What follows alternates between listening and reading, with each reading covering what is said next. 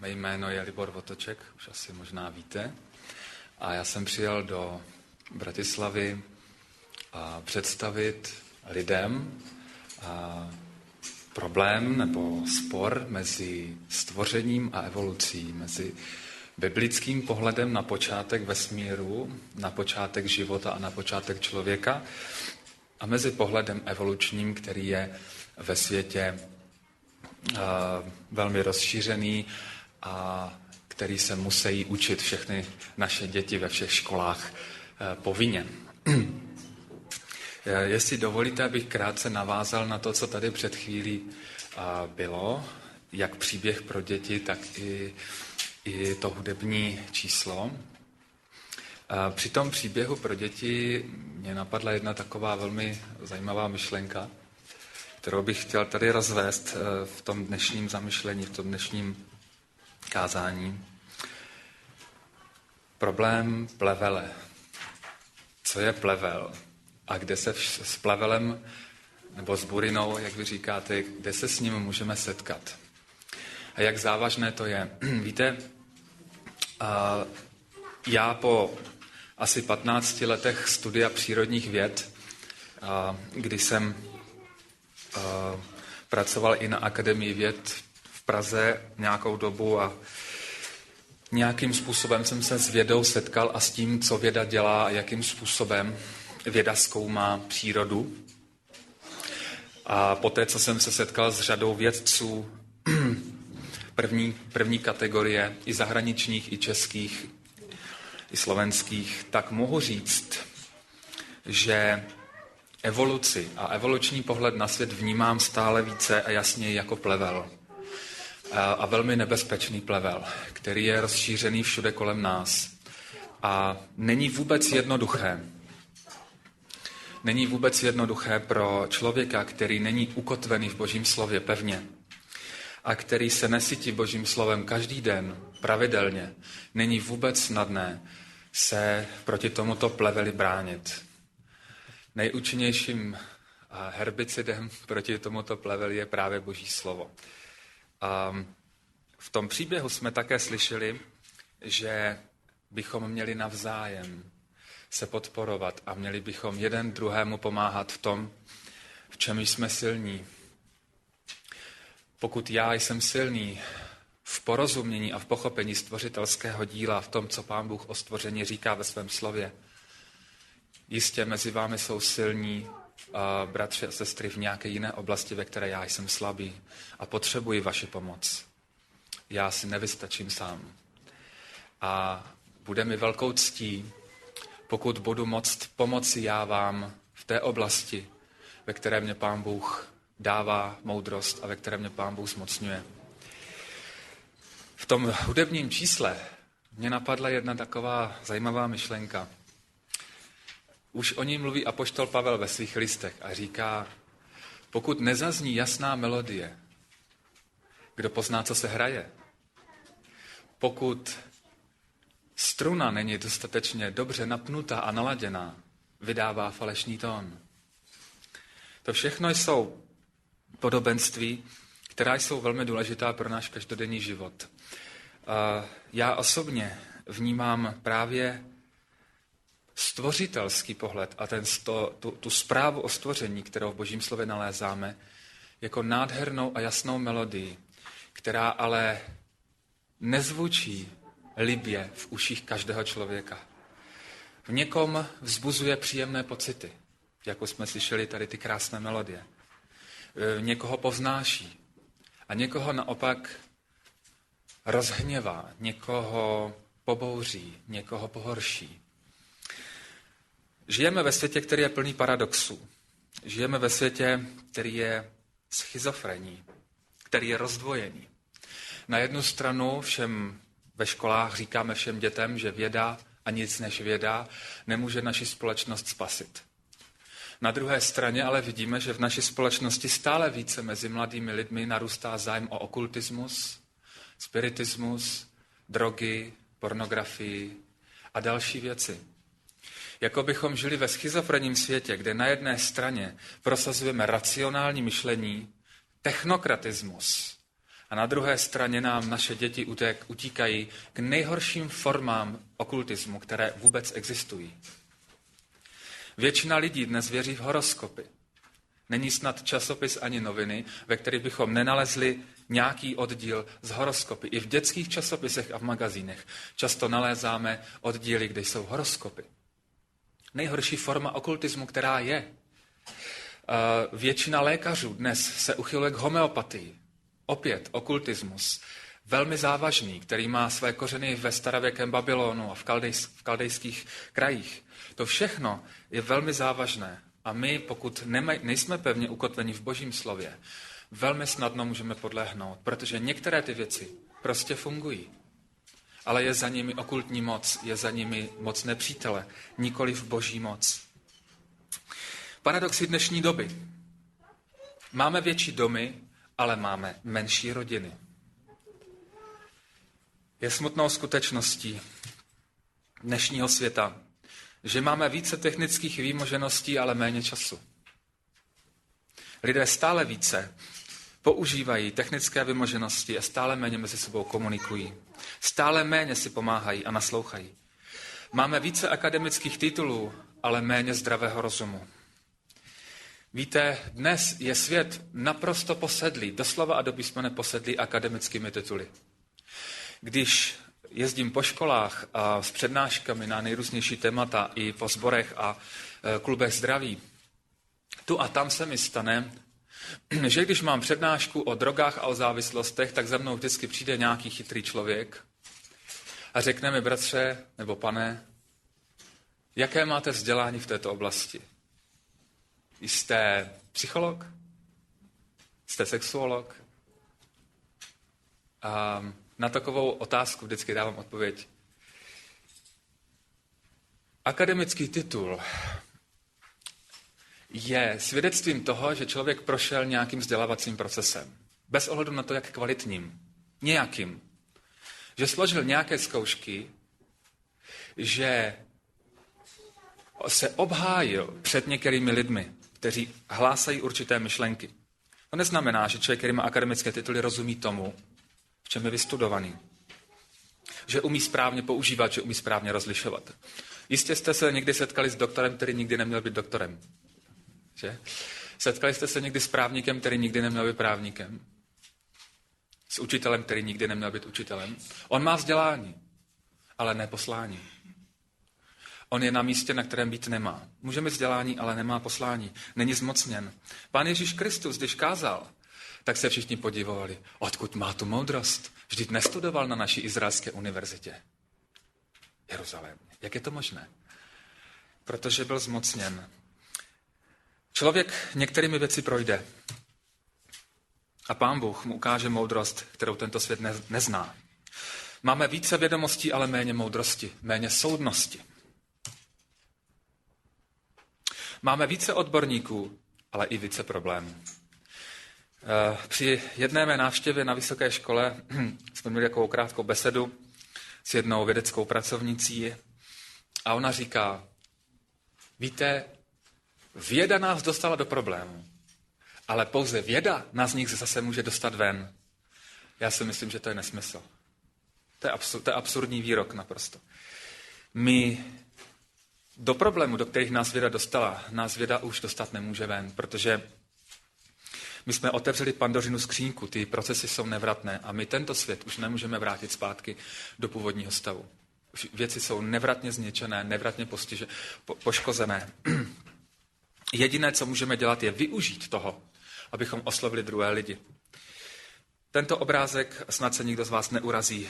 Bohužel jsou všude kolem nás. Naříkáme si na ekonomickou krizi a zapomínáme, že její příčinou a skutečným problémem je krize morální. Před každou krizí finanční, před každou ekonomickou krizí je vždycky první krize morální. Je to jenom důsledek krize morální. Máme více zdravotnictví, ale méně péče. Mezi lidmi klesá empatie. Lidé si přestávají naslouchat a pomáhat. Pomáháme si, pomáhá, pohádáme se příliš brzy, ale udobřujeme se příliš pozdě. Možná jste viděli, nedávno byl v televizních novinách jeden takový záběr z české dálnice, z dálnice D1 z Prahy do Brna, kde jedna řidička eh, v osobním automobilu jela možná nějakých 80-90 km v hodině a za ní jel nějaký manažer ve Škodě Superb, eh, který velmi spěchal. A ta dáma ho zdržela o nějakých možná 10-15 sekund na jeho cestě a ho to takovým způsobem vytočilo, že ji, že ji srazil ze silnice a ta žena o vlásek unikla smrti. Um, dnes se stává dost často, že člověk jede v dopravních prostředcích a uh, vy stojíte v metru, protože je plné metro v Praze, stojíte blízko dveří a když vstupují lidé, tak najde se tu a tam se najde člověk, který se říká, že tam stojíte určitě schválně. Že tam stojíte proto, aby jste jemu jedinému zabránili ve vstupu do metra. A ten čl- e, někteří lidé neváhají do vás narazit a někteří lidé neváhají vás i fyzicky napadnout. Nejsou to vůbec výjimky.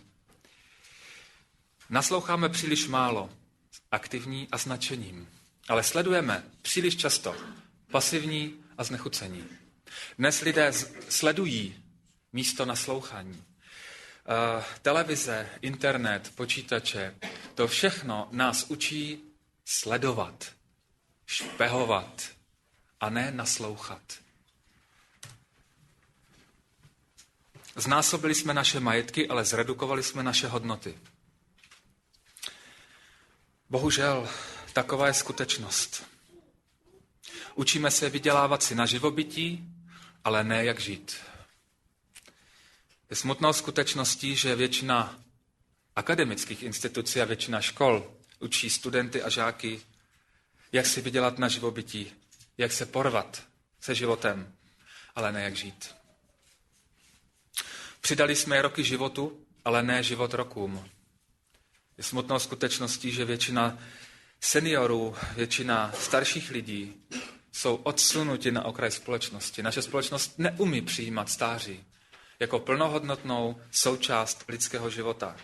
Ani, ani dětství, ani stáří. Tyto dvě části lidského života společnost neumí přijímat. Společnost je nastavená na produktivní věk, na vydělávání peněz, přemístování majetku a peněz. Máme vyšší budovy, ale nižší charaktery. Zejména to platí o našich vládnoucí vrstvě. Budeme širší dálnice, ale zužujeme své obzory. Utrácíme více peněz, ale máme méně hodnot. Kolik se utratí peněz na zbrojení? Kolik se utratí peněz na drogy? Kolik se utratí peněz na výrobu chemických léků, které ničí zdraví? My máme méně hodnot, dokážeme méně rozlišovat. Nakupujeme stále více, ale těšíme se z toho stále méně. Možná víte, kolik lidí i z vašeho okolí a možná i vy sami si často říkáte, až budu mít tuto věc, tak budu rád, můj život bude bohatší. Člověk tu věc dostane a za hodinu je na tom stejně jako předtím, neli hůře. Píšeme a vydáváme stále více knih, ale učíme se a nasloucháme stále méně. Dnes vychází nádherné knihy pro nejmenší děti, pro studenty na základních školách. Krásné encyklopedie na křídovém papíře, plnobarevné. Já jsem ve svém dětství takových knih viděl, že by se to dalo spočítat na prstech jedné ruky. Dneska jsou jich tuny. V každém knihkupectví si můžete za pár korun koupit nádhernou encyklopedii. Ale bohužel smutnou skutečností je, že většina dětí uh, se neumí učit. Většina dětí neumí naslouchat. Plánujeme více, dokončujeme méně. To zejména platí pro naše politiky, pro vládnoucí vrstvu. Staví vzdušné zámky, slibují, plánují, snaží se lidi natchnout, ale nic z toho nedokáže dokončit ani splnit. Naučili jsme se spěchat, ale nenaučili jsme se čekat na správný okamžik, na správného člověka, na správnou chvíli.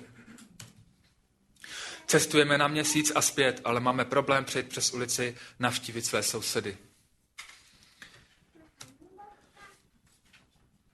Dobýváme vnější vesmír, ale ne ten vnitřní. Rozbili jsme atom, ale naše předsudky a domněnky stále zůstávají v našem srdci pevně ukotvené. Jsme plní předsudků a domněnek a ničí to náš život. Dnes je čas rychlého stravování a pomalého trávení.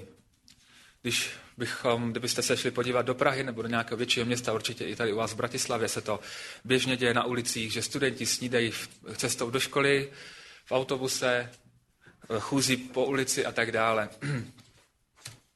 Jídlo by mělo být vždycky zastavením a stišením a projevem vděčnosti. Jak příjem duchovního, tak příjem fyzického pokrmu by měl být zastavením a stišením. Jinak je to neúcta a je lepší jít hladový, než jíst v takovém rozpoložení. Přenášíme více informací, ale méně pravdy. Více zážitku, ale méně lásky. Více reklamy, ale méně důvěryhodnosti. Dnes je svět plný informací, dnes si můžete nalézt úplně cokoliv. Ale co je pravda? Odvěká otázka, kterou položil Pilát, Ponský, Ježíši Kristu. Ale co je pravda? Na co se můžu spolehnout? Používám hlavu jako encyklopedii anebo jako nástroj k rozpoznávání dobrého a zlého. Máme vyšší kvantitu zboží, ale nižší kvalitu. Dnes se vyrábí stále více zboží a musí se vyrábět méně kvalitní, abyste si, mohli, abyste si byli nuceni koupit za chvíli další kus. Aby se točili peníze a majetek, aby se vydělávalo. Jíme více jídla, ale méně výživy. Produkujeme více potravin, ale méně živin. Supermarkety jsou plné chemikálií, chemických potravin, které ničí naše zdraví. My máme pocit, že jsme na tom lépe, ve skutečnosti je to stále horší. Čím více se snažíme přežívat, tím méně žijeme. Bohužel často i my přijímáme žebráckou mentalitu, že se snažíme to nějak doklepat. Ale Pán Ježíš nás k ničemu takovému nepovolává. Pán Ježíš nás povolává k vítěznému životu. Pán Ježíš říká, že máme královat skrze rozhodněnou milost. Ne přežívat a doklepávat to nějak. Evoluce je plevel, který je všude kolem nás. A není vůbec snadné ho vytrhnout. Vytrhnete jeden kousek a za chvíli vyrostou dva.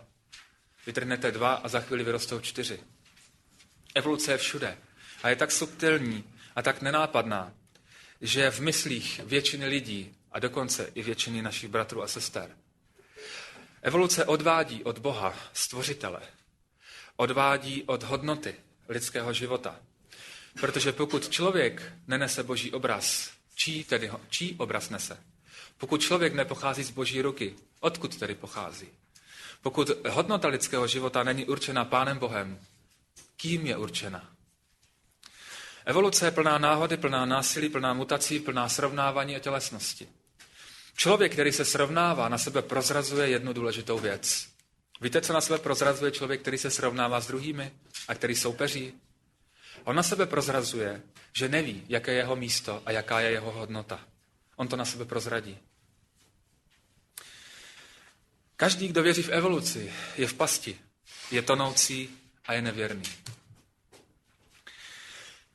Existuje tady pohled stvořitelský. Bible nám jasně říká, že každý člověk a každý tvor, který pochází z boží ruky, je jedinečný, je unikátní.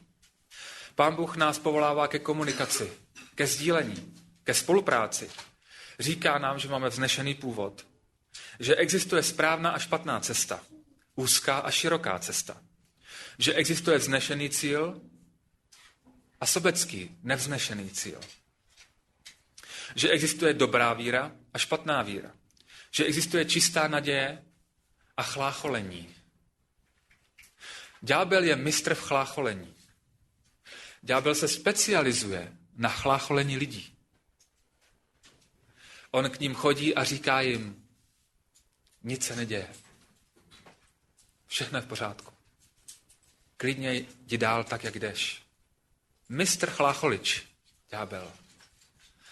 Pán Bůh nás ale nechlácholí. Pán Bůh nás utěšuje. A utěšení je něco jiného než chlácholení.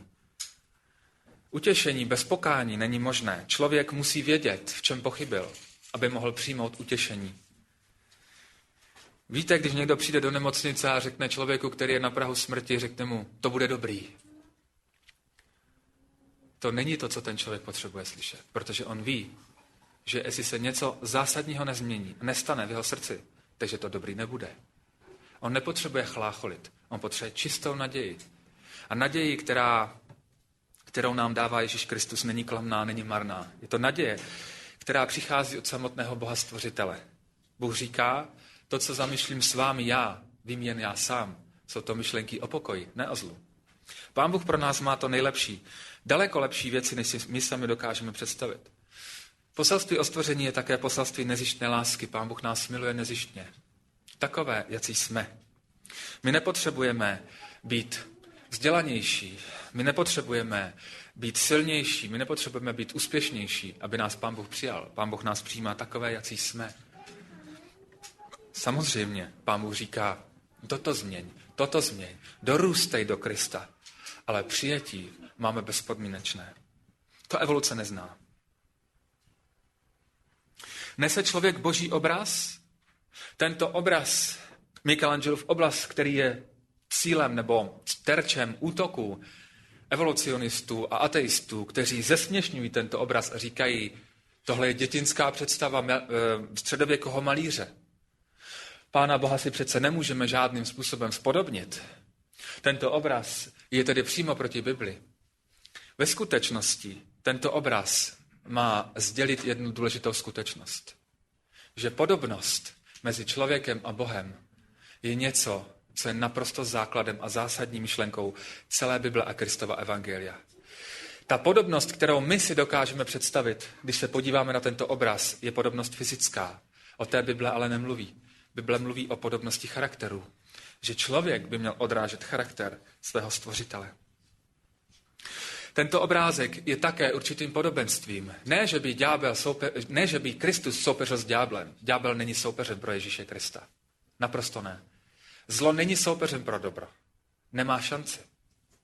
Naprosto nemá šanci. Zlo je parazitem dobra. Kdyby dobro, kdyby pán Bůh odejmul všechno dobro, které vytvořil, tak zlo přestane existovat. Zlo úplně anihiluje. Totálně skončí. Krach. Zlo může existovat jenom proto, protože existuje dobro, které stvořil Pán Bůh. Bez Pána Boha by ďábel nemohl existovat. Či ďábel není soupeřem pro Pána Ježíše Krista. Ale evoluce přesto je atakem, je to ostrým, otevřeným útokem na evangelium Pána Ježíše Krista. Evangelium, a o tom budu mluvit za chvíli, je uh, evoluce, nebo spor mezi evolucí a stvořením je podstatou Kristova evangelia. Pokud někdo z nás tvrdí, že evoluce je způsob, který použil Pán Bůh při svém tvoření, tak takový člověk je nepřítelem Kristova kříže.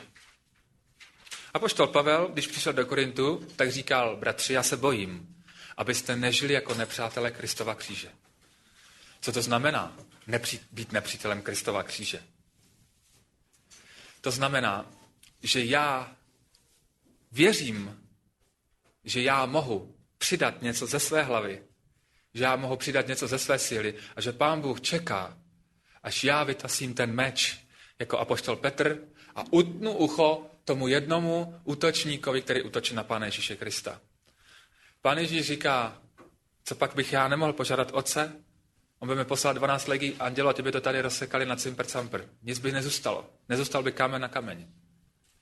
Myslíme si, když si myslíme, že Pán Bůh čeká na naši moudrost, na náš intelekt, že čeká na naši sílu, tak se chováme jako apoštol Petr, který vytasil meč a utl ucho jednomu útočníkovi.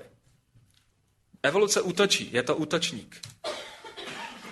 Ale pán Ježíš nám dává moudrost. Ne my moudrost pánu Ježíši. Některé myšlenky jsou nenápadné, že evidentně. Ta jedna z nich je právě evoluce. To je velmi nenápadná myšlenka, která vypadá jako přátelsky, vypadá jako kdyby mohla soupeřit. Jako ten, ten slon eh, dost těžko může soupeřit ve své rychlosti s nějakým afgánským chrtem, že? Stvoření je daleko rychlejší a daleko přesnější. Podívejme se. Plán, jak postavit tělo nového člověka za devět měsíců z chleba a vody v děloze matky je zapsána do jedné spermy a jednoho vajíčka.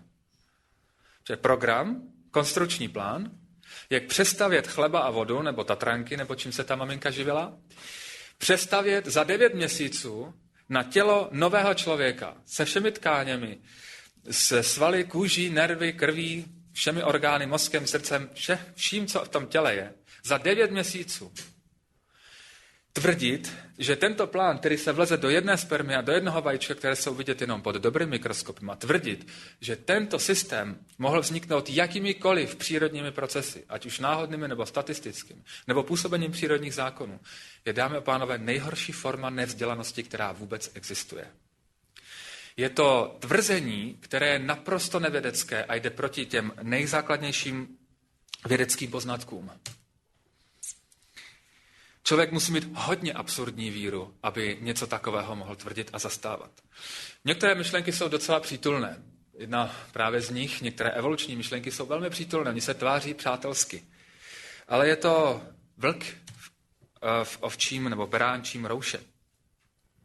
Když se podíváte na stavbu oční sítnice, jeden z příklad za všechny, jak je skonstruovaná sítnice lidského oka, a uvědomíme si, že v sítnici lidského oka ve dvě desetiny milimetru tlusté vrstvě probíhají takové výpočty, které jsou o několik řádů složitější než výpočty, které probíhají tady v tomhle tom počítači za 50 tisíc. A spotřeba elektrické energie je téměř nulová.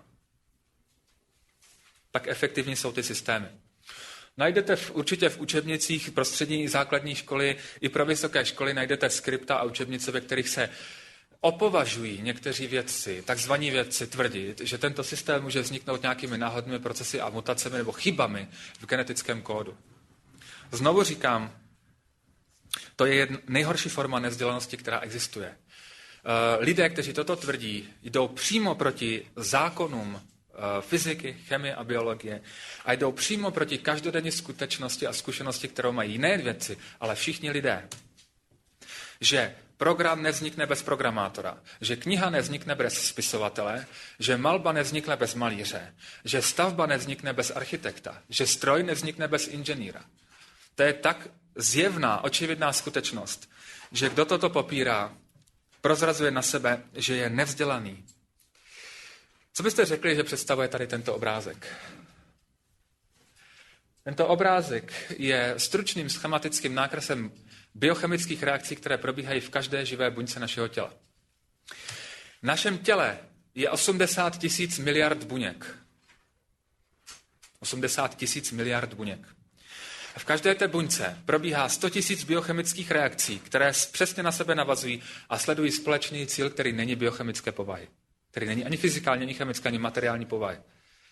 Ten cíl je úplně jiné povahy. Sledují společný cíl konvergují, směřují k nějakému cíli. Čili ty chemické reakce, biochemické reakce, jsou nástrojem k dosažení cíle. To je jako zedníci, kteří jsou na nějaké stavbě a nabírají maltu. A dávají cihličku k cihličce. A jeřáb e, navede nějaký panel na přesné místo. To jsou reakce, které probíhají na tom staveništi. To jsou určité stavební procesy, které tam probíhají. Ale oni sledují nějaký cíl. Tím cílem je postavit dům. Ale tím cílem není biochemická záležitost, to není fyzikálně chemická záležitost. Ten dům se bude obývat a bude plnit nějakou funkci, ale ta funkce není hmotná, ta funkce je nehmotná. Má naplnit nějakou potřebu, má ubytovat nějakého člověka, má, být třeba, má to být nějaký sklad, má to být nějaká knihovna, vědecký ústav. To jsou všechno cíle, které jsou, eh, které, které jsou, který je sledován, nebo cíl, který je sledován těmi procesy. Jedním malinkým malinkou částí zvětšená, jaké reakce probíhají v buňkách. 100 000 biochemických reakcí, které jsou na sebe načasovány na přesnosti na jednu miliardtinu sekundy. Kaskádovité reakce, enzymaticky kontrolované, jsou tam kódy, klíče a zámky, kterými se zamykají a odemykají molekuly. Jsou tam složité softwarové systémy, které, které dokáží komprimovat data, které dokáží kódovat obraz i zvuk do molekul které dokáží zprostředkat komunikaci mezi jednotlivými buňkami, tkáněmi a orgánovými soustavami. To jsou tak složité systémy, že tenhle ten počítač, který tady je podle toho dětská skladánka, Pexeso, nic složitějšího. Porovnání tady s tímto labirintem. Když se tedy, znovu říkám, když se podíváme na to, jak vypadá oční sítnice, že ve dvě desetiny milimetru tlusté vrstvě probíhají, probíhají výpočty, které počítají barevný gamut, to znamená celé barevné rozlišení, barevné, barevné odstíny, nastavení Eh, které tady je. Eh, ta sítnice se dynamicky, mění dynamicky svoji citlivost. Ona místo od místa má různou citlivost. Až milionkrát dokáže dorovnávat a měnit citlivost každ- místo od místa. Sítnice dokáže být e, citlivější, asi tisíckrát citlivější a dokáže zobrazit asi tisíckrát větší rozdíly v odstínech, e, v odstínech kontrastech, než nejlepší televizory současnosti. Vy jste si koupili plazmový televizor od firmy Pioneer za 400 tisíc korun, tak oko, oční sítnice, dokáže zobrazit tisíckrát větší kontrastní dynamické rozdíly než ten televizor. Jenom proto, že v těch dvě desetiny milimetru tlusté vrstvě probíhají tak složité výpočty, že eh, softwaroví inženýři tvrdí, že ty neuronové sítě, které tady jsou, je jich tady několik vrstev. Jedna, dva, tři, čtyři, pět, šest. Šest vrstev neuronových sítí.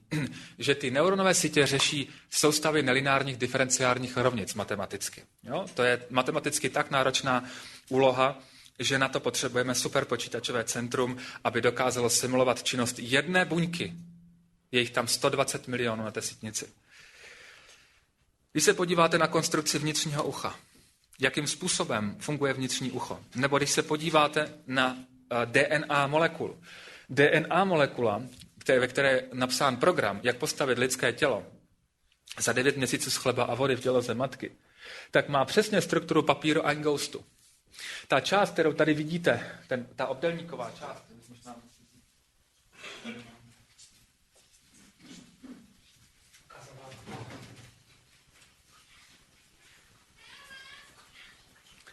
Když se podíváte tady na tuto obdelníkovou část, tak ta obdelníková část je poskládána z deoxyribózových skupin, to jsou cukrové skupiny, a fosfátových skupin. Deoxyriboza a fosfátové skupiny jsou na sebe navázány jedna na druhou a vytvářejí molekulární papír. Na tom papíře jsou, je zapsán genetický kód uh, nukleovými kyselinami, nukleovými bázemi. Adenin, guanin, cytozin, tymin. Pořádí těch nukleových bází kóduje pořádí aminokyselin v bílkovinách. Bílkoviny jsou základní stavební uh, molekuly našeho těla. Teď si představte, že to je opravdu jako inkoust, molekulární inkoust, molekulární písmena jedno za druhým, které jsou navázány na molekulární papír. A teďka já, když řeknu, že, molek- že papír a ingoust je nástrojem k vyjádření myšlenky, fyzický papír a ingoust je nástrojem k tomu, abych vyjádřil a zapsal myšlenku, tak stejně tak i DNA molekula je fyzickým nástrojem k vyjádření myšlenky. Tak jako já, když chci napsat nějakou myšlenku, tak používám český kód, používám českou abecedu, používám českou gramatiku, českou semantiku. V genetickém kódu je použitá znaková sada čtyř písmen, v češtině máme A, B, C, D, F, G, H, až Z, Č, máme nějakých 32 písmen, v genetickém kódu jsou jenom čtyři písmena. Potom máme v češtině slova, která mají dvě písmena, tři písmena, čtyři písmena, pěti písmena, šesti písmena slova a tak dále. V genetickém kódu jsou pevně ustanovené triplety. Každé slovo má jenom tři písmena. Semantika tohoto kódu, to znamená významové přiřazení k jednotlivým slovům, je v genetickém kódu tak složité, že do dnešního dne nám víme jenom střípky, jenom tu a tam, jakou informaci semantickou nesou ty jednotlivé úseky de- deoxyribonuklové kyseliny. Či toto je kniha zapsaná pomocí molekul. Kniha zapsaná pomocí ingoustu papíru. Kniha zapsaná pomocí molekul. Naprostá dokonalá paralela, naprosto identický systém. Tvrdit, že tento systém vznikl z fyziky a chemie těchto molekul a z jejich reakcí znamená tvrdit, že poselství té knihy vzniklo z fyzikálních a chemických vlastností a interakce mezi inkoustem a papírem. Pokud bude pravda to, bude pravda i toto. Velmi jednoduchá úvaha. Přírodní vědy vznikly. Kdy? Přírodní vědy, novodobá přírodní věda je datována někde do nějakého 15. 16. století, kde e, jsou z historického hlediska zaznamenány první, první vlastně vědecké e, pokroky, první vědecké e, objevy novodobé vědy. Věda byla založena lidmi, kteří věřili, že vesmír je poznatelný. Že nebyly založeny agnostiky, kteří věří, že, pozná, že svět je nepoznatelný, že Pán Bůh je nepoznatelný. Byla založena lidmi, kteří věřili, že je poznatelný. Za druhé byla založena lidmi, kteří věřili, že všechny děje ve vesmíru probíhají podle přesných zákonitostí, neboli podléhají zákonu. Všechny děje. Byla založena lidmi, kteří věřili, že všechny zákonitosti přírody mají svého zákonodárce, který stvořil svět v souladu se svým charakterem. To je metafyzika, základní metafyzika, ze které vycházely velikáni vědy, jako byl Isaac Newton, jako James Clerk Maxwell a další. Základní metafyzika nebo základní předpoklady vědy. Já o nich budu dneska podrobně mluvit v 6, večer, v 6 hodin večer v Cablkové ve sboře. Byla založena lidmi, kteří věřili, že stvořitel světa a zákonodárce všech zákonů stvořil člověka ke svému obrazu. To znamená se schopnosti porozumět jeho dílu. Pokud člověk a stvoření vychází ze stejné stvořitelské dílny, pokud člověk a stvoření vychází ze stejné ruky, ze st- od stejného stvořitele, pokud člověk je stvořen k obrazu božímu a Bůh stvořil svět k obra- podle svého charakteru, tak tudíž člověk má schopnost porozumět jeho dílu. Bez toho nemá smysl vůbec žádnou vědu dělat. Velká otázka, kterou slyšíme všude, která od, dodnes vlastně je předmětem většiny uh, možná sporů v novinách, všude, v televizi, na internetu. Odkud pochází hmota, odkud pochází energie, odkud pochází informace, odkud pochází život. Když se podíváte na všechny ty systémy, co v nich probíhá, a podíváte se na to, že No to tady není dobře vidět, protože je hodně světla, ale to spodní video představuje následky výbuchu atomové bomby. Když je energie uvolněná, nekontrolovaně, uvolněná energie, která je uzamčená v atomech a molekulách, když, je, když jsou ty atomy odemknuty nukleárními reakcemi a odemknuto, se odemknou ty trezory, tak ta energie, která se nekontrolovaně šíří do okolí, je destruktivní. Nikdy nekonstruktivní. To je poselství, které je stvořitel, od stvořitele, od Pána Boha. Pán Bůh nám říká v jedno, jedným, jednou jedinou větou následující zásadní myšlenku. Je základní věc, eh, nebo základní myšlenka Kristova Evangelia. Pán Ježíš nám říká, že každý, kdo věří, se vyznačuje tím, že se umí kontrolovat. Sebekontrola je, jedna ze základní, je jedním ze základních znaků křesťana. Sebekontrola. Schopnost kontrolovat se, mít nad sebou kontrolu, mít kontrolu nad svým životem, nad svými touhami, nad svým charakterem. Kontrola znamená, že já sleduju nějaký cíl a zvažuju, co udělám a co neudělám. Člověk, který nad sebou ztrácí kontrolu, nesled, ztrácí cíl a neví, po jaké cestě jde. Když jsme viděli na tom videu nekontrolované uvolnění obrovského množství energie, vidíme, že je destruktivní. Pán Bůh nám říká, že vždycky, když uvolňujeme svoji sílu, svoji schopnost, svoji energii nekontrolovaně, tak je vždycky destruktivní. Můžeme nekontrolovaně vrhnout svůj hněv, nebo sexuální touhy, nebo uh, být obžerstvím, nebo uh, pití, alkoholu a tak dále. To jsou všechno věci nebo drogy, do kterých může člověk snadno spadnout, pokud není ukotven v božím slově, v boží milosti. Nekontrolovanost, nekontrolovaný život je tedy znakem eh, člověka, který eh, není ukotven v božím slově, který nenásleduje Ježíše Krista. Vidíme, že život nemůže vzniknout nikdy eh, jenom tím, že máme energii, že ji máme hodně, že máme hmotu a že ji máme hodně. Život se vyznačuje tím, jak se nakládá nebo jak se hospodaří s hmotou a energií. Jak se používá stavební materiál. Ne, že ho máme hodně. Nejde o kvantitu, o množství, ale o kvalitu. Teistická evoluce je jedním z největších nesmyslů, který spatřil světlo světa. Teistická evoluce je snaha spojit evoluci s Kristovým evangeliem. To je podobné, jako kdybyste chtěli smíchat tmu eh, se světlem, nebo kdybyste chtěli smíchat uh, nějaký olej s vodou. Jo? Prostě ty věci se nedají smísit dohromady. Pokud se vám to přeci jenom žonglováním se slovy podaří nějakým způsobem, tak víte, co se stane? Nemáte ani to, ani to. Nemáte nic. A ďábel si s může dělat, co chce. Smutnou skutečností. Lze sloučit evoluci s biblickou zprávou o stvoření? Podívejme se, co říká jedno a co říká druhé. Stvoření říká, že země byla stvořena dříve než slunce. Evoluce říká, že slunce existovalo dříve než země. Buď to jedno, nebo druhé. Bible říká, že moře byla dříve než atmosféra.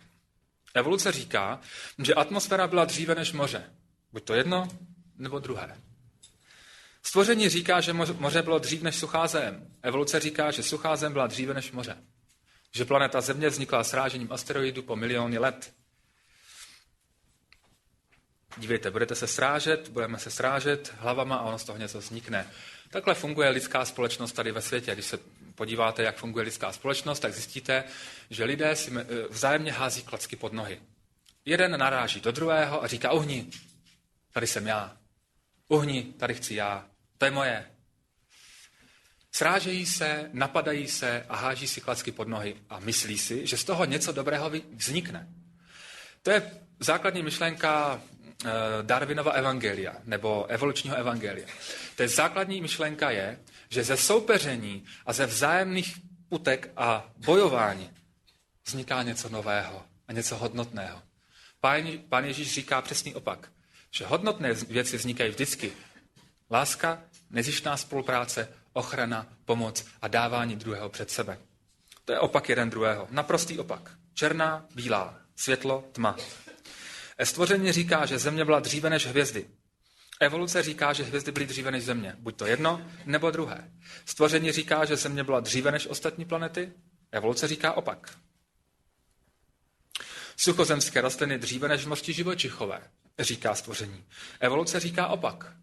Buď to si vybereme jedno, nebo si vybereme druhé. V Bibli, v knize Genesis a v dalších biblických knihách nalézáme jednu zásadní skutečnost, že svět a jeho historie sleduje konkrétní plán. Že tady není vývoj ve smyslu, že by se nesledoval žádný cíl a jenom uh, nějakými vzájemnými interakcemi prostě tu a tam něco dobrého vzniklo. Bible říká, že Pán Bůh má se světem jasný cíl, že vychází z jasného začátku, z jasného startu a směřuje k jasnému cíli. Evoluce nic takového nezná. Co říká Bible o historii světa? Za prvé říká, že na počátku Bůh stvořil nebe a zemi a všechno, co existuje. To znamená, že Bůh je autorem všech možností. Všech možností, které existují. On nezapříčinil všechno, ale umožnil všechno, co je. On je autorem všech hranic. On je zákonodárce, to znamená, on nadefinoval hranice.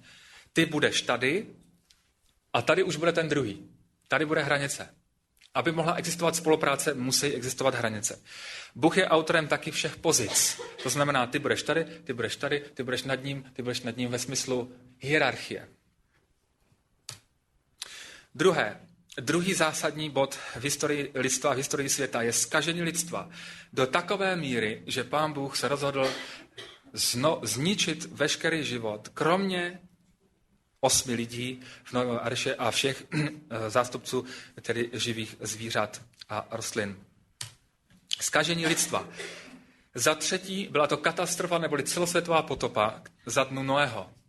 Dnes nalézáme tolik důkazů po celém světě, že člověk musí být opravdu velký ignorant, aby fosilní záznam a fosilní nálezy uh, in, nějakým způsobem nevnímal nebo nebyl schopný vnímat jako celosvětovou potopu. Na nejvyšších horstvech světa, na Mount Everestu, nalézáme fosilní nálezy mořských živočichů. Jak se tam dostali? Donesli je tam šerpové v krosnách? Nebo vrtulníkem je tam dovezli? Jak se mohli dostat fosilie mořských živočichů na nejvyšší vrcholky v Andách? Nebo v Alpách? A jinde? Jak je to možné? Proto, protože Bible jednoznačně říká, že voda pokrývala celou planetu a že i ty nejvyšší hory byly pokryté vodami. A že mohutně vody stály asi 104, 150 dnů, přesně se teď ne, mi vypadlo to číslo. Celosvětová potopa za dnu Noého. Je obrovským důkazem toho, že tento svět prožil katastrofu, že tento svět prožil mocný zásah eh, z boží strany z důvodu eh, zkažení lidstva, z důvodu roz, eh, rozhojnění hříchu. Čtvrtým základním historickým momentem je zmatení jazyků. Lingvisté, jazykovědci se dnes pořád, pořád dohadují, ti evoluční, a nemohou se shodnout na tom, odkud pocházejí jazyky. Jedni říkají, váš jazyk vznikl tam z toho jazyka. A ty druzí říkají, ne, ne, ne, opačně. Tenhle vznikl tam z toho. A pak přijde další a říká, pánové, vy jste úplně mimo. Ty jazyky vznikly tam z toho. A hádají se a dohadují. A jeden říká, to jsou indoevropské, tam to jsou ugrofinské, tam to jsou ty a ty. A rozdělují jednotlivé jazyky do jednotlivých skupin a nikdo vlastně neví, odkud co pochází, co z čeho pochází. Vůbec není jednota v tom. Bible říká jednoznačně, že zmatení jazyku nastalo takhle. V jednom okamžiku pán Bůh zmátl jazyky lidí. Každý mluvil jiným jazykem. Jeden říkal ba, ba, ba, ba, ba, a druhý říkal de, de, de, de, de, de a spolu vůbec komunikovat. Kdybyste slyšeli Větnamce, nebo Větnamku, nebo Číňana, Japonce, tak ono to opravdu tak působí, že si eh, člověk říká, oni si snad vymýšlejí, že, ty, ty zvuky. Narození Krista Spasitele je další moment, který je naprosto zásadní. To je absolutní centr alfa omega Kristova evangelia, je, že Bůh se stal člověkem. Já na svých přednáškách zažívám velmi smutnou skutečnost, jednu velmi smutnou skutečnost. Největšími odpůrci na, na mých přednáškách jsou křesťané. Ne ateisté, ale křesťané. A nebo lidé, kteří věří v jiná náboženství. Lidé, kteří věří v Boha nebo v božstva, bývají největšími odpůrci. A víte, co je nejvíc pohoršuje? Že v Kristus Ježíš je Bůh. To je něco, to když řeknete, to je jak kdybyste stříkli ocet do očí těm lidem. Se úplně, jako co, co, co, co, co se to dovolujete, jako říct, že Kristus je Bůh. Kristus je jenom možná jeden z mistrů, Kristus je moudrý člověk, Kristus byl mučedník, nebo apoštol, nebo prorok. Ale základem Kristova evangelia je, že Bůh se stal člověkem. Tady končí veškerá diskuse. Ukřižování Krista Spasitele je další zásadním místem. A poštol Pavel říká, já se bojím, abyste nežili jako nepřátelé Kristova kříže. To znamená, abyste si přestali uvědomovat, že žijete z milosti. Abyste se nenechali napálit ďáblem.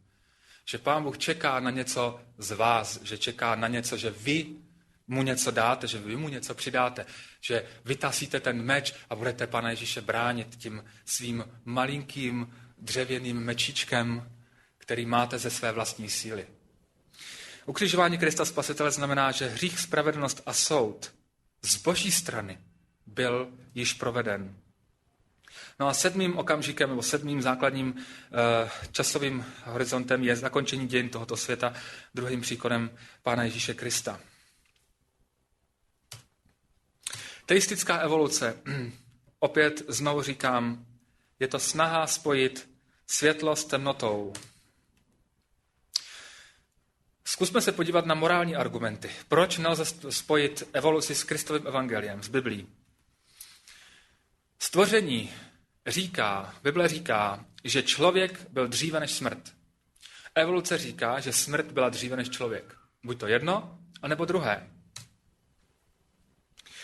Stvoření říká, že člověk nese boží obraz. To znamená, že člověk je z hůry, chcete-li.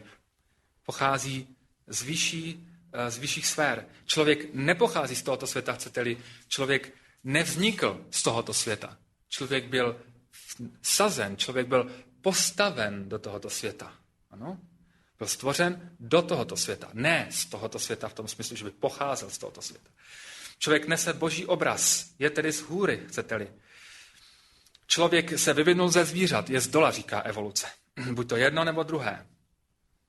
Láska má s člověkem jasný plán. Bůh má s člověkem jasný plán, říká stvoření. Evoluce říká, že lidský život nemá žádný jasný cíl. Žijeme, pak umřeme a jako a konec. Tuhle tu myšlenku zastávali všichni velcí diktátoři světa.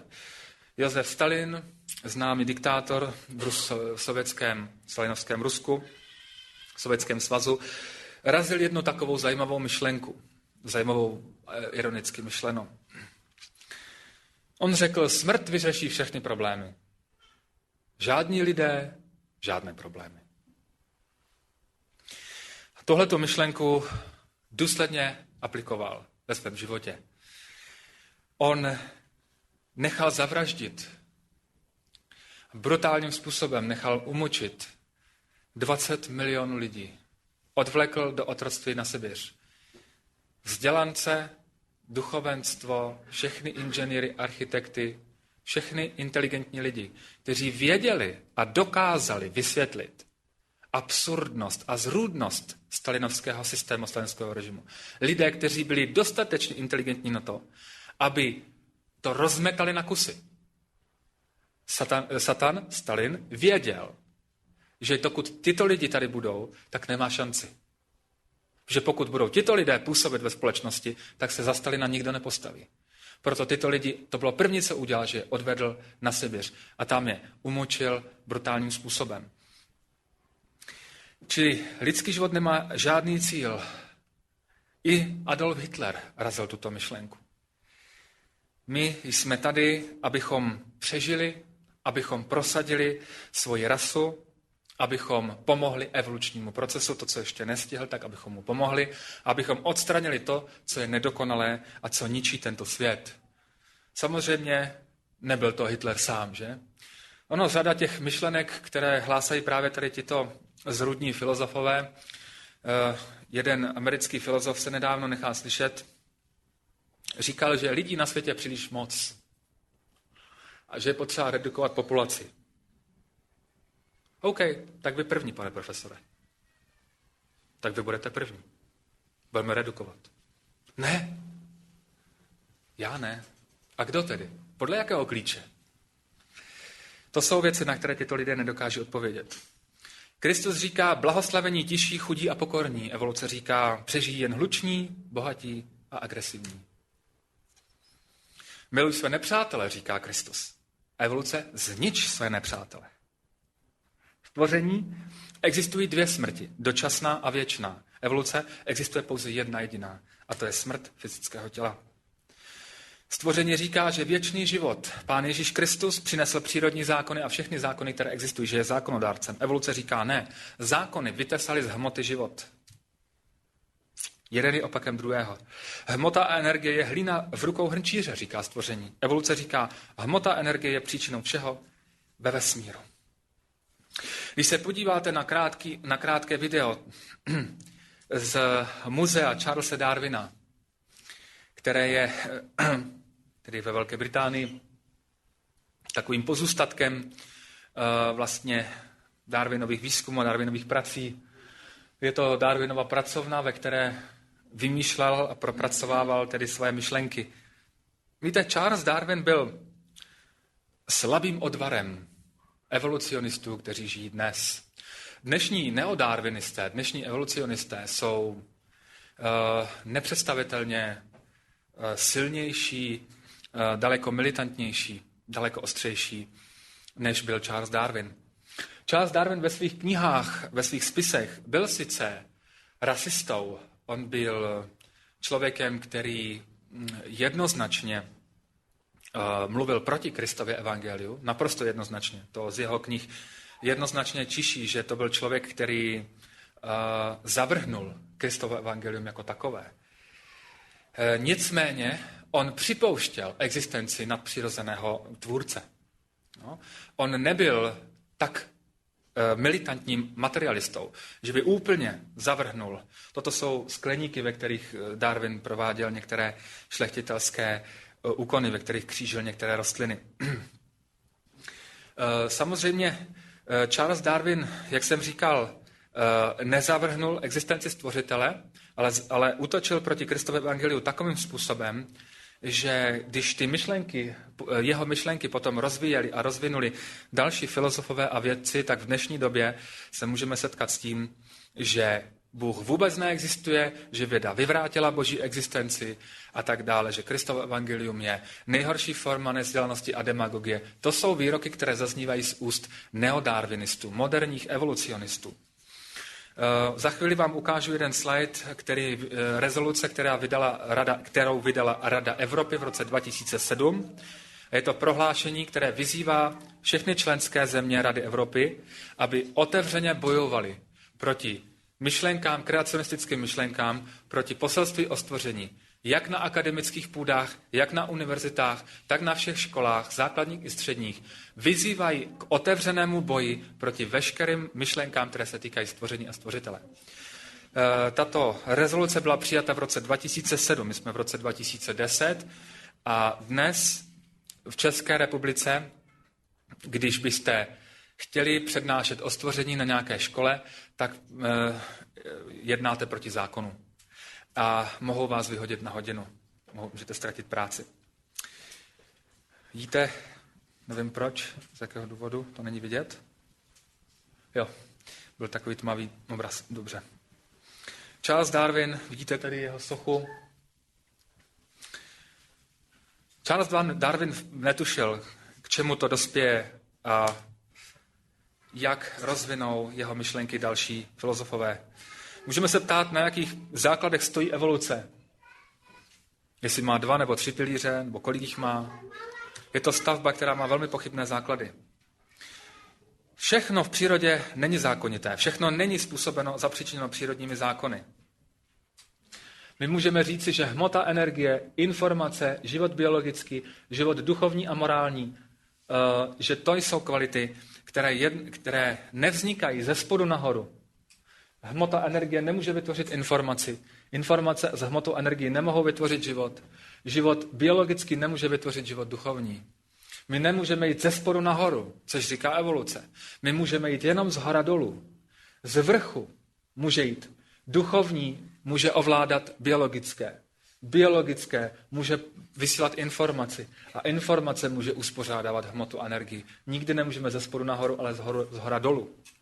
Když se podíváme na druhou část tady tohoto obrázku, tak zjistíme, že na každé té úrovni platí určité zákony. Na úrovni hmoty a energie zákony fyziky a chemie, které známe ze základní a ze střední školy. Na úrovni informace zákony gramatiky ve vyjadřování, které známe taky ze základní a ze střední školy. Musíme znát zákony gramatiky, abychom se mohli dobře vyjádřit v biologickém životě, zákony týkající se biologického života, to jsou třeba zákony genetiky, že nemůžete křížit, skřížit berošku s tulipánem, jo? nebo borovici s, jezev, s jezevčíkem a tak dále. Protože nemůžeme skřížit všechno se vším, protože tady jsou zákony genetické, které nám to nedovolí. Zákony ohledně duchovního života zase působí v oblasti duchovní. To jsou zákony, které ustanovil hospodin, které ustanovil Bůh. Desatero, které Ježíš Kristus vykládá, interpretuje eh, v Nové smlouvě v 5., 6., 7. kapitole Matoušova Evangelia. Co znamená dodržování nebo co znamená desatero? Znamená to, že pokud já ty zákony budu překračovat, tak budu narušovat vztahy. Budu ničit mezilidské vztahy a budu ničit svůj vztah k Bohu. Zákony samé mě ale nemohou spasit. Spas, eh, zákony samotné mě nemohou spasit, nemohou ze mě udělat nového člověka. Ale nový člověk ty zákony plní. No a tady už je ta slíbená rezoluce Rady Evropy. Podívejte se, co všechno vymysleli úředníci v Radě Evropy. V té rezoluci se říká, že nejde o stavění víry proti vědě, ale je právě třeba zabránit víře, aby se stavila proti vědě. Zajímavý výrok, o tom asi nikdo nepochybuje, že věda a víra by se ne, e, nejsou v rozporu. Některým lidem dává stvoření, co by záležitost náboženské víry, děkuji. Některým lidem dává stvoření, a teď, co by záležitost náboženské víry, kdyby někdo nevěděl, tak nám to úředníci z Rady Evropy vysvětlili, smysl života. A teďka já se zeptám, a jaký smysl života dává evoluce?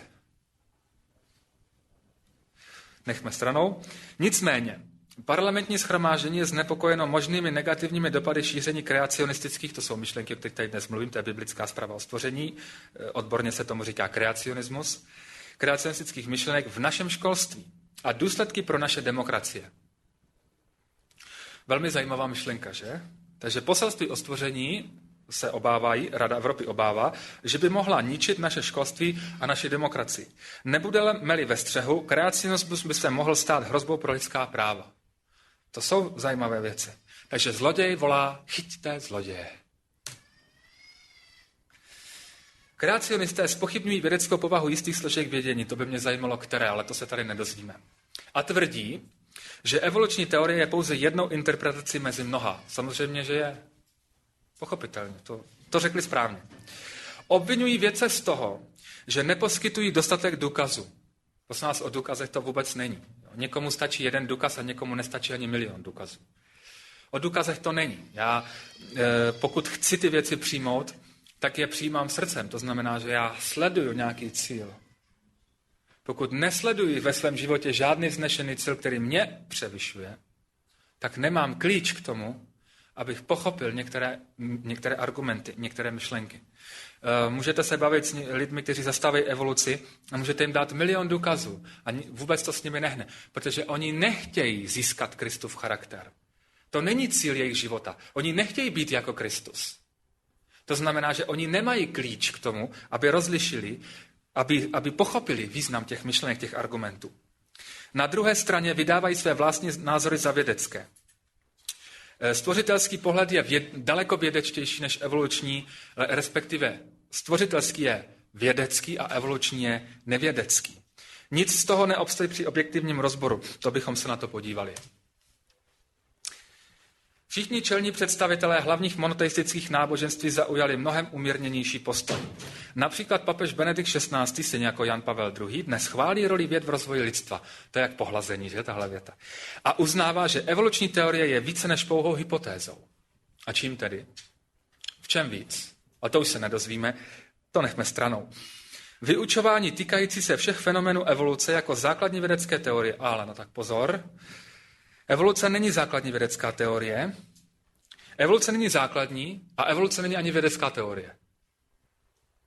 Takže evoluce není ani základní, ani vědecká teorie, takže tahle věta tady je úplně nesmyslná. Evoluce je metafyzický výzkumný program, který se snaží dát odpověď na otázku, odkud, kdy a jak dlouho svět vznikal. To, je, to nemůže být vědecká teorie, to je metafyzický výzkumný program. Je proto životně důležité, aby spíš řekl, že smrtelně nebezpečné. Pro budoucnost našich společností a našich demokracií. Z tohoto důvodu musí zaujímat ústřední místo v osnovách a zejména v osnovách přírodovědných. Vidíte? Takže evoluce už není vědecký názor, ale politické prohlášení musí zaujímat ústřední místo v osnovách. To je jako komunistický manifest. Každý, kdo chce mít univerzitní diplom, musí mít zkoušku z marxismu-leninismu. Kdo chce vystudovat, kdo chce učit na školách, musí mít zkoušku z evoluční ideologie. Parlamentní schromáždění proto vyzývá členské státy a zejména jejich ministerstva školství, aby obhajovali a propagovali vědecké poznání. Proti tomu nelze nic namítnout, to je v pořádku. Posilili výuku základů vědy. E, to je taky v pořádku, ale abych spíš posilil výuku morálky a základu charakteru. Ale to je jenom detail. Její historie. Teorie poznání a jej, jejich metod ruku, ne, ruku v ruce už necháme. Teorie poznání a jejich metod. V pořádku, s tím souhlasíme všichni. A teďka, ruku v ruce s výukou objektivního vědeckého poznání. No, tak tohle je už protimluv největšího kalibru, že žádné vědecké poznání není objektivní už z principu. Vědecké poznání je vždycky subjektivní. Neexistuje objektivní. I Apoštol Pavel to řekl krásnou větou, řekl, vidíme něco jako zamlžený obraz v zrcadle. Ale až staneme tváří v tvář, teprve potom poznáme plně. Teď vidíme jenom mlhu. Teď nemůžeme mluvit o něčem, co vidí objektivní vědecké poznání. My z lidského pohledu nemůžeme dojít k objektivní pravdě. Ta nám musí být sdělena z vrchu. Od někoho, kdo tu objektivitu má a kdo vidí z vrchu věci najednou. Kompletně a nepokřiveně, jako my. Takže objektivní vědecké poznání, to je protimluv, to je nesmysl, to tam vůbec nemá co dělat, tahle věta. Učinili vědu srozumitelnější, přitažlivější a bližší realitám současného světa. S tím lze také souhlasit, to je taky zajímavá myšlenka. No a teďka se podívejte na tuhle větu. Parlamentní shromáždění vyzývá členské státy a zejména ministerstva školství, aby tvrdě potírali výuku kreacionismu jako vědeckého oboru ve stejném postavení s evoluční teorií. A obecně bránili přednášení kreacionistických myšlenek v jiném oboru než v náboženství. Propagovali výuku evoluce jako základní vědecké teorie. Znovu, nesmysl nad nesmysly, že to není ani základní, ani vědecká teorie. Je ve školních osnovách. Takže dostáváme se znovu do stavu, kdy jsme, v, kdy jsme v nejhorší formě diktatury. Evoluční diktatura je horší forma diktatury než komunismus. To je horší než komunismus tohle. Protože tohle odděluje od stvořitele i spasitele. Tohle odděluje od Kristova evangelia. Úplně odkořené. Ďábel přímo tou sekerou seká přímo na kořen. On přímo seká tam, kde to začíná. On ví velmi dobře, co dělá. Velmi dobře to ví. No a jestli dovolíte, na závěr, na samotný závěr, můžu ještě? Můžu, můžu, mohu ještě. Několik, uh, několik záběrů. 12, poslední 12 hodin života Ježíše z Nazareta. Uh, pojďme se podívat na některé základní výroky z Kristova Evangelia, na některé základní myšlenky, některé základní uh, úseky z života Ježíše z Nazareta. Uh, ta prezentace bude doprovázena obrazovým záznamem, obrazovou dokumentací z filmu Ukřižování Krista, kterou natočil Mel Gibson.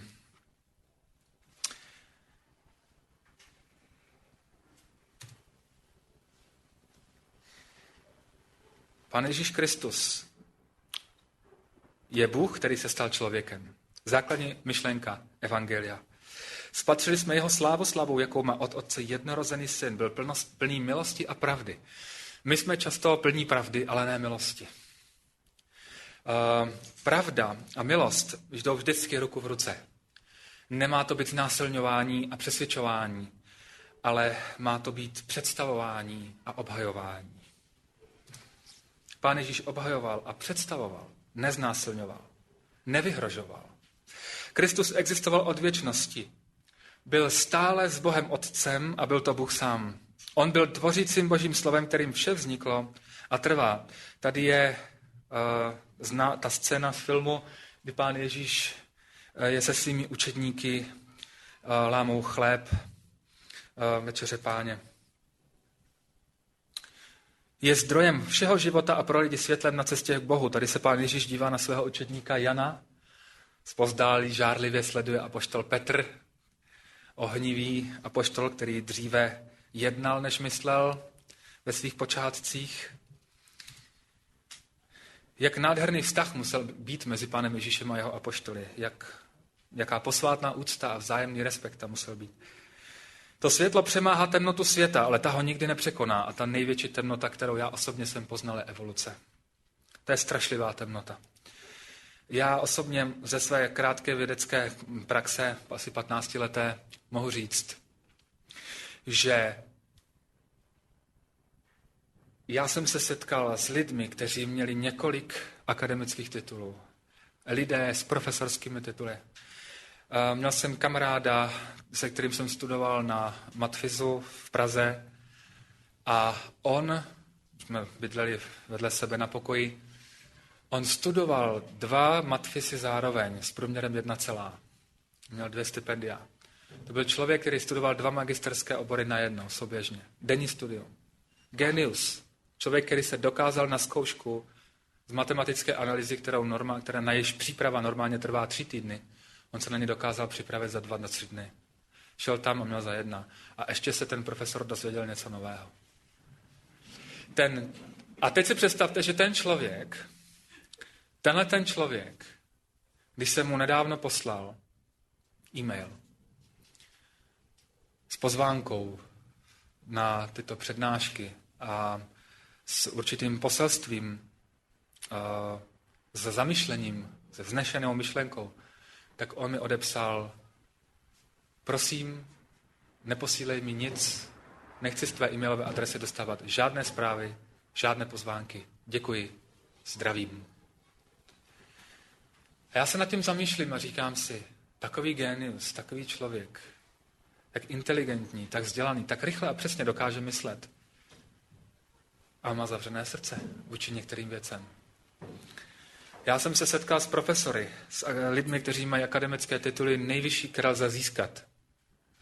Byl jsem na profesorské přednášce v Karolínu, na Karlově univerzitě.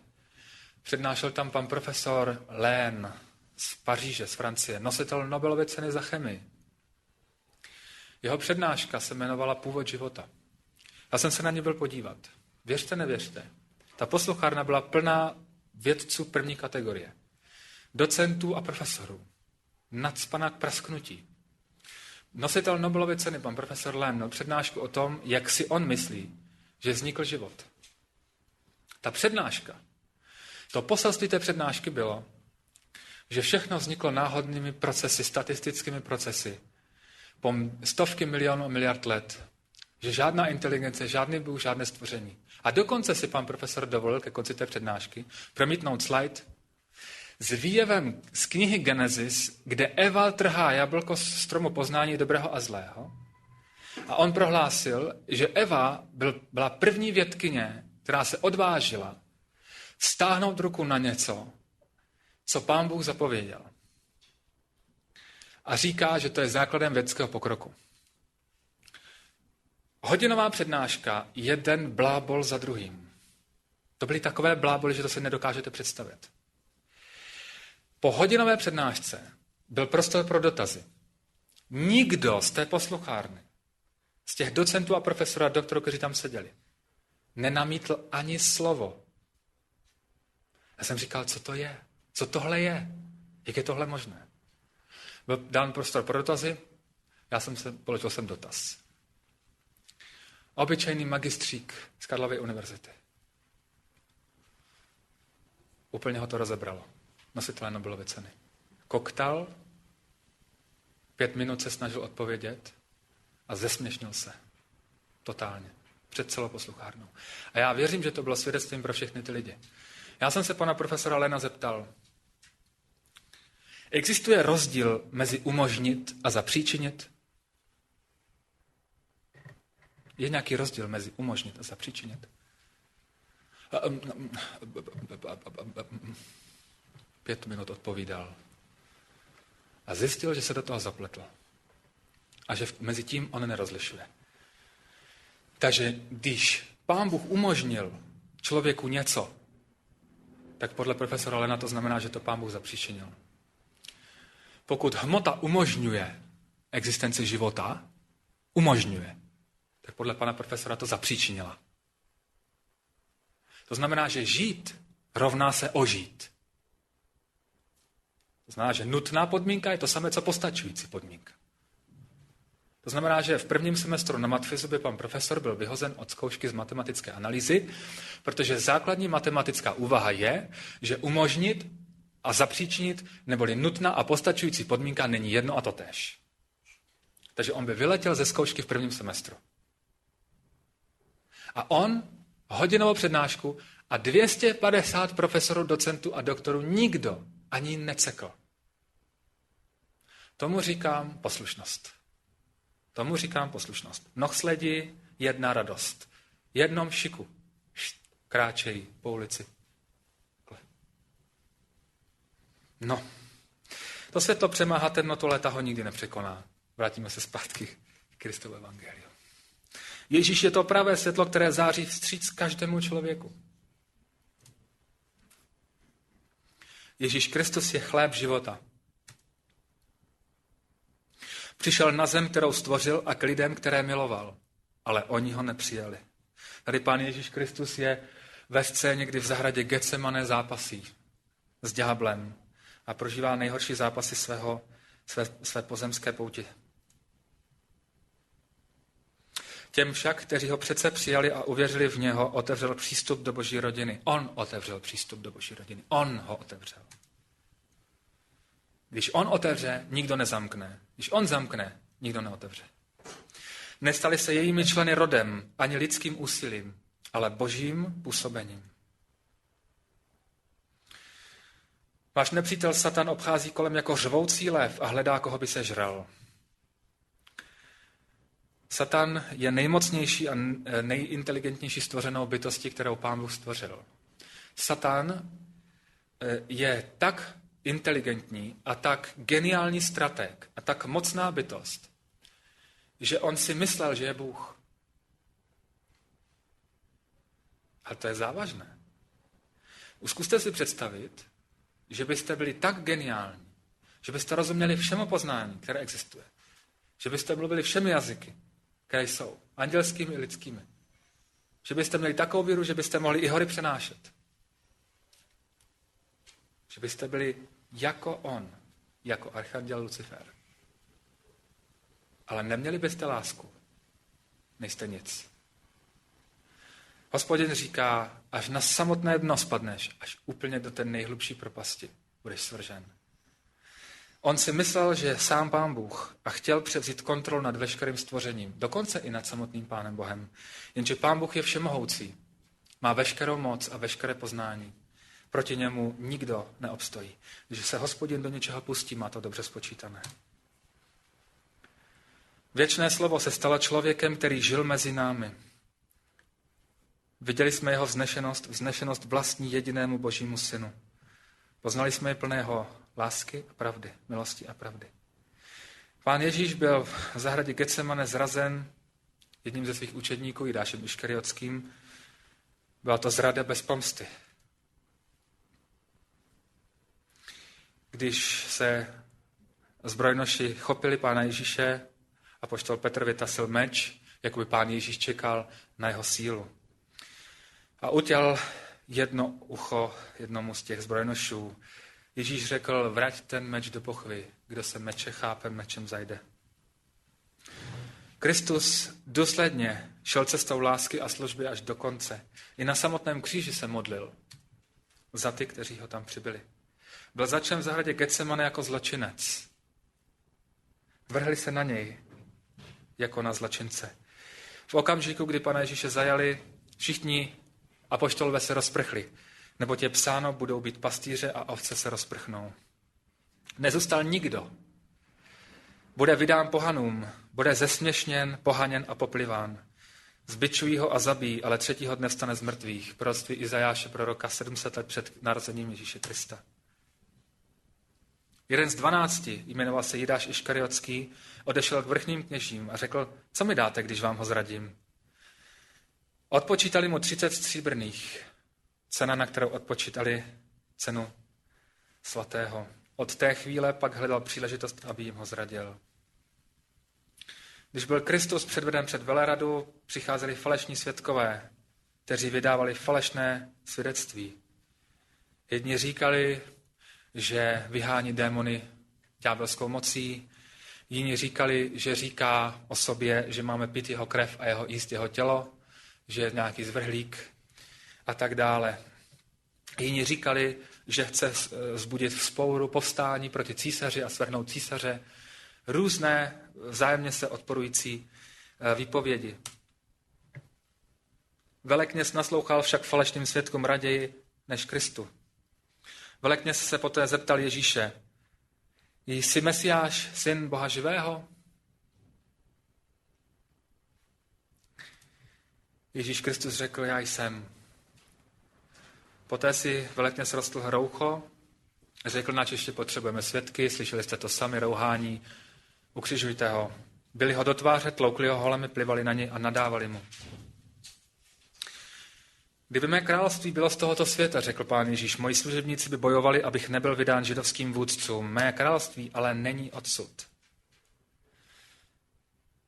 Nebude křičet, nebude se přijít, jeho hlas nebude slyšet v ulicích. Nalomenou třtinu nezlomí, doutnající knot nezhasí, což my často děláme. Že dolamujeme nalomené třtiny a hasíme doutnající knoty. Často v nevědomosti, často i s dobrými úmysly, že nám chybí laskavost, že nám chybí empatie. Tomu toto ale panu Ježíši nechybělo. Opravdové právo vyhlásí. Nevzdá se a nepoleví, dokud nenastolí právo na zemi. Ježíš řekl Pilátovi, narodil jsem se, aby přišel jsem na tento svět, abych vydal svědectví pravdě. Každý, kdo patří pravdě, mě poslouchá. Jak je to zvykem, měl bych na Velikonoce propustit jednoho vězně, řekl Pilát. Chcete, abych propustil židovského krále? Tehdy začali lidé křičet, jeho ne, pust Barabáše. Barabáš byl zločinec. Byl obtížen vraždou, zavraždil jednoho římského vojáka při spouře, při postání, byl to Zélot, velmi horlivým stoupencem otcovských tradic, člověk, který se snažil vyvolat povstání a svrhnout římskou, římský protektorát, že jo, nastolit vládu. lidé si mysleli, že spasitelem pro ně je tedy Barabáš, že to je někdo, kdo má oheň, zelot, kdo tvrdou silou zvrhne Římany. Ježíš byl takový mírumilovný, nikomu nikdy neublížil, nikomu nic neudělal, meč nedrž, nedržel v ruce nikdy, jenom mluvil, byl to takový excentrický kazatel pro většinu těch lidí. Vybrali si Barabáše. Náboženští vůdcové si tedy vyžádali propuštění zločince a ukřižování Krista. Nevinný Ježíš Kristus byl odsouzen a zločinec Barabáš byl propuštěn na svobodu. Pilát nechal Ježíše surově zbičovat. On eh, Pilát věděl a i jeho žena mu to po nočním viděním řekla, že je to člověk, který je svatý, že bez hříchu, aby s ním neměli nic do, co dočinění. Proto se Pilát snažil zdržet ukřižování, jak jen to šlo. A vydal Krista nejprve k ukřižování a doufal, že k zbičování a doufal, že ukřižování nebude tedy potřeba. Bál se Krista vydat k ukřižování. Kristus byl zbičován k nepoznání. Toto je jedna z nejhorších scén v tomto filmu, kde použitím nejmodernějších triků počítačových byl, bylo, byl vlastně, byla tato scéna zrekonstruována do posledních detailů a pokud se ten film viděli, tak asi mi dáte za pravdu, že to byly otřesné praktiky, které římská armáda tehdy měla. Eh, nebylo výjimkou, že římané, římští vojáci zbičovali toho odsouzence tak, že ho ubili k smrti. Že roztrhali jeho tělo, používali nástroje, které měly různé kovové, eh, kovové ostny, ulomky kostí, kameny, ostré a tak dále, které byly připevněné na různé šňůrky, kterými švihali to tělo, takže ho roztrhali toho člověka, ubili k smrti. Byly to mučírny nejhoršího kalibru. I uh, myslím si, že by si nezadali ani s mučením v koncentračních táborech za druhé světové války. Uh, dovolte mi jednu důležitou úvahu, jednu důležitou myšlenku. Bible jasně říká, že Ježíš Kristus byl zbičován k nepoznání že byl zbičován tak, že nebyl podobný člověku. V tomto smyslu nám ďábel vykresluje Ježíše Krista falešným způsobem. Jako někoho, kdo na kříži, znáte různé ty fotografie eh, z různých, ze strážné věže, že od eh, svědků Jehovových. Znáte určitě ty obrázky eh, od, z různých katolických různých knih, kde Ježíš Kristus je vyobrazen na kříži e, v takové póze, jako byste řekli, že to je taková, jako, jako, jako kdyby se fotil. Jo? Jako kdyby prostě se snažil nastavit jako na toho fotografa. Má pleť jako v dítě, krásnou čistěnkou pleť po celém těle. Má krásné vlasy, plnovou, krásně oholený jo? a je takhle vysí na tom kříži. Prosím vás, to je absolutně falešná, cestná představa, kterou, nám, kterou se nám snaží Satan vykreslit. Bible jasně říká, že byl zbičován a roztrhán k nepoznání, že nevypadal jako člověk. A je to proto, abychom si uvědomili, jakou cenu musel zaplatit za náš hřích. Že nebyl na kříži čerstvě oholený a s umytými vlasy a nakremovaným tělem, ale že byl roztrhán k nepoznání že trpěl hůř, než si dokážeme vůbec představit. To je základní myšlenka. Ty scény jsou hrozné, jenom některé z těch záběrů. Dnešní ty trikové technologie opravdu umožňují udělat tu scénu tak, že e, ne, není možné poznat, že to je trik.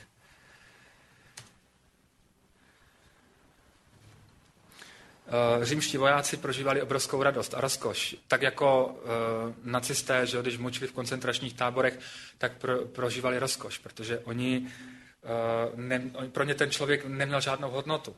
No, oni, oni to byli sadisti. Byli sadisti nejhoršího kalibru. To, prostě pro ně to byla zábava.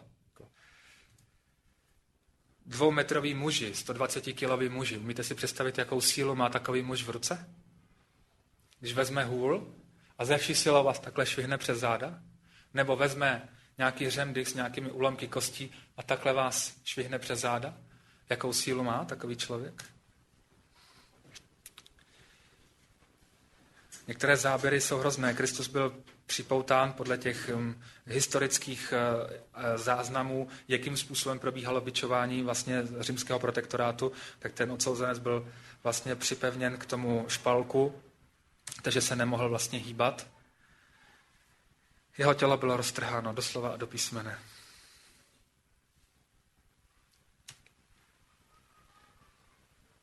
Nebyl podobný člověku. Oblekli mu purpurový plášť jako znak hamby a na hlavu mu narazili trnovou korunu.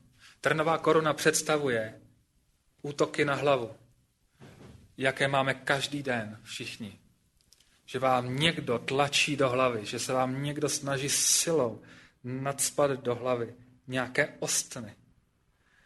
Kristus představoval, eh, vlastně představuje hlavu církve, představuje vlastně zdroj života pro nás. A trnová koruna představuje útok na mysl, na, na charakter. Ostny představují útok na charakter. Pak ho začali zdravit, posmívat se mu a říkali, ať je židovský král. Byli ho holí do hlavy. Znovu říkám, znovu připomínám, zkuste si představit, co dokáže dospělý muž, jakou má sílu v ruce, že vezme sukovici a takhle vás praští e, po hlavě. Jak to asi musí vypadat. Plivali na něj, klekali před ním a klaněli se mu. Když byl Kristus předveden před Piláta, Pilát se zhrozil. Pilát znovu vyšel ven a řekl, hle, vedu ho ven k vám. Řekl jim, vězte, že podle mě je nevinný. Ježíš vyšel ven s trnovou korunou a v purpurovém plášti a Pilát řekl latinský ece homo, hele člověk. To znamenalo, podívejte se na tohohle člověka. Podívejte se, co snáší. Podívejte se, je nevinný. A co všechno snáší, to je opravdový člověk. Na desku napsal hebrejsky, latinsky Ježíš Kristus, král židovský, Jesus Nazareus, Rex Judeorum. Když napsal na tuto desku tento nápis, velekněz řekl, nepiš král židovský, ale vydával se za krále židovského. A Pilát, veden duchem svatým, chcete-li, řekl, co jsem napsal, to jsem napsal. Jako kdyby řekl, je psáno. Jsem nevinný krví tohoto člověka, řekl Pilát a umyl si ruce. Dav řekl, jeho krev na nás a na naše děti. 60 let poté byl celý Jeruzalém spleněn. Židé byli odvlečeni do otroctví, byli povražděni starci, ženy, děti hrozným způsobem. Jeho krev na nás a na naše děti. Pán Bůh řekl, když chcete, máte to mít. Ježíš Kristus byl, byl mu dán kříž, který nesl v tomto filmu, je tedy v té scéně eh, zobrazen jako, že nese vlastně celý ten horizontální i vertikální kříž. Některé historické prameny říkají, že nesl jenom tu horizontálu. Byla to potupná cesta. Ježíš Kristus nesl svůj kříž vlastně ulicemi Jeruzaléma, měl výjít ven, zabrany, zabrány, měl nést svůj kříž, na kterém potom měl být ukřižován. To byl strašně potupná, potupný způsob. Byl nejhorší vůbec způsob, jaký může být člověk popraven. Cestou, eh, cestou vlastně, kdy Ježíš Kristus nesl svůj kříž, tak eh, z davu na, ně, někte, na něj někteří lidé pokřikovali nadávky, zesměšňovali ho, jiní lidé naopak plakali a naříkali, uh, protože věděli, že, nebo věřili, že to je zaslíbený mesiáš. Ježíš nesl svůj kříž na místo zvané lepka hebrský Golgota.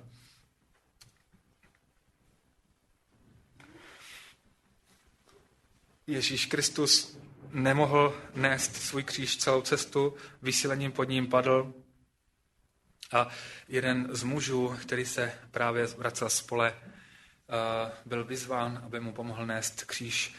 Nevinný člověk nese odsouzencův kříž. Ve skutečnosti nevinným byl Ježíš Kristus. vojáci přinutili Šimona Kyrénského nést Ježíšův kříž, to byl tedy žid, který přišel zrovna vracel z pole. Tady vidíte scénu, kdy Marie Magdalena se setkává s Ježíšem Kristem prostitutka, kterou znal celý Izrael, i vážení mužové, eh, s, jak si mezi farize a zákonníky byli jejími zákazníky, jak říkají historické prameny. Nikdo z nich se nedokázal dotknout jejího srdce. Přestože byli tak blízko jejímu tělu, jak muž může ženě být. Ježíš Kristus se však dotkl jejího srdce. Jako skutečný muž se vždycky první dotkne srdce ženy, nikdy ne těla.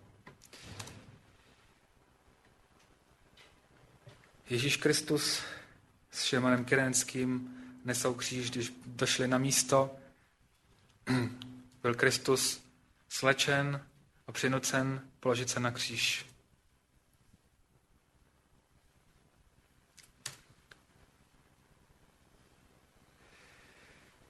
Na kříži mu byly e, rukama a nohama zprobíjeny 20 cm hřeby. E, ta bolest e, byla tak obrovská, že většina lidí by upadla do komatu. Je to nesnesitelná bolest. Když vám hřeb drtí patu, tak je to tak nesnesitelná tupá bolest, že člověk upadá do bezvědomí.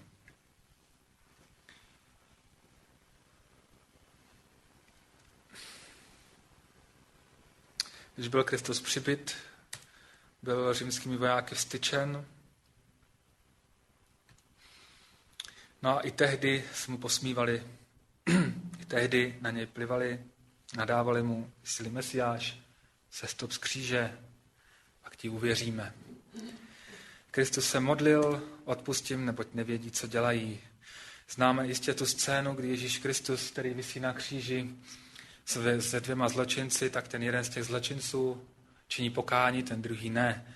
Tady se Ježíš obrací na zločince, který činí pokání a říká mu, budeš se mnou v ráji.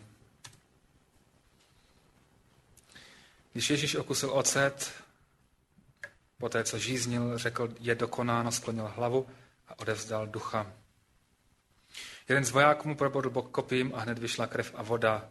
Ten, který to viděl, vydává svědectví a jeho svědectví je pravdivé. On ví, že říká pravdu, abyste vy uvěřili slova apoštola Jana, který byl očitým svědkem ukřižování.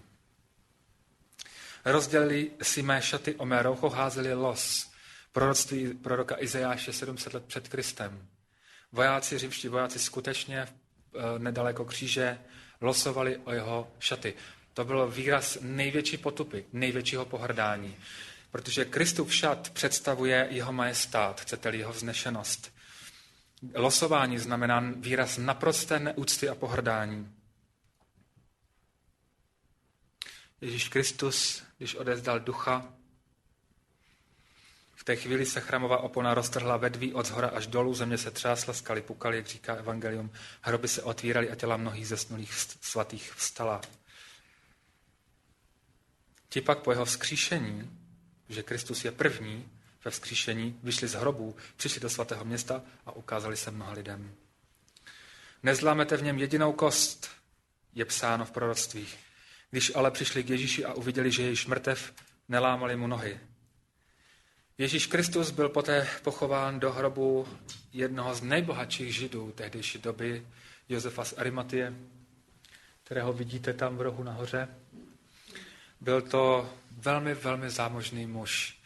Můžeme říci, že když nějaký muž měl tehdy tolik peněz, aby si, že si mohl dovolit vytesat svůj, nechat vytesat svůj vlastní hrob ve skále, tak to byl tak bohatý muž, jako dneska třeba někdo, kdo si, do, kdo si může koupit třeba tryskáč, nebo Rolls Royce, nebo jachtu, nebo já nevím, zámek, nebo něco takového.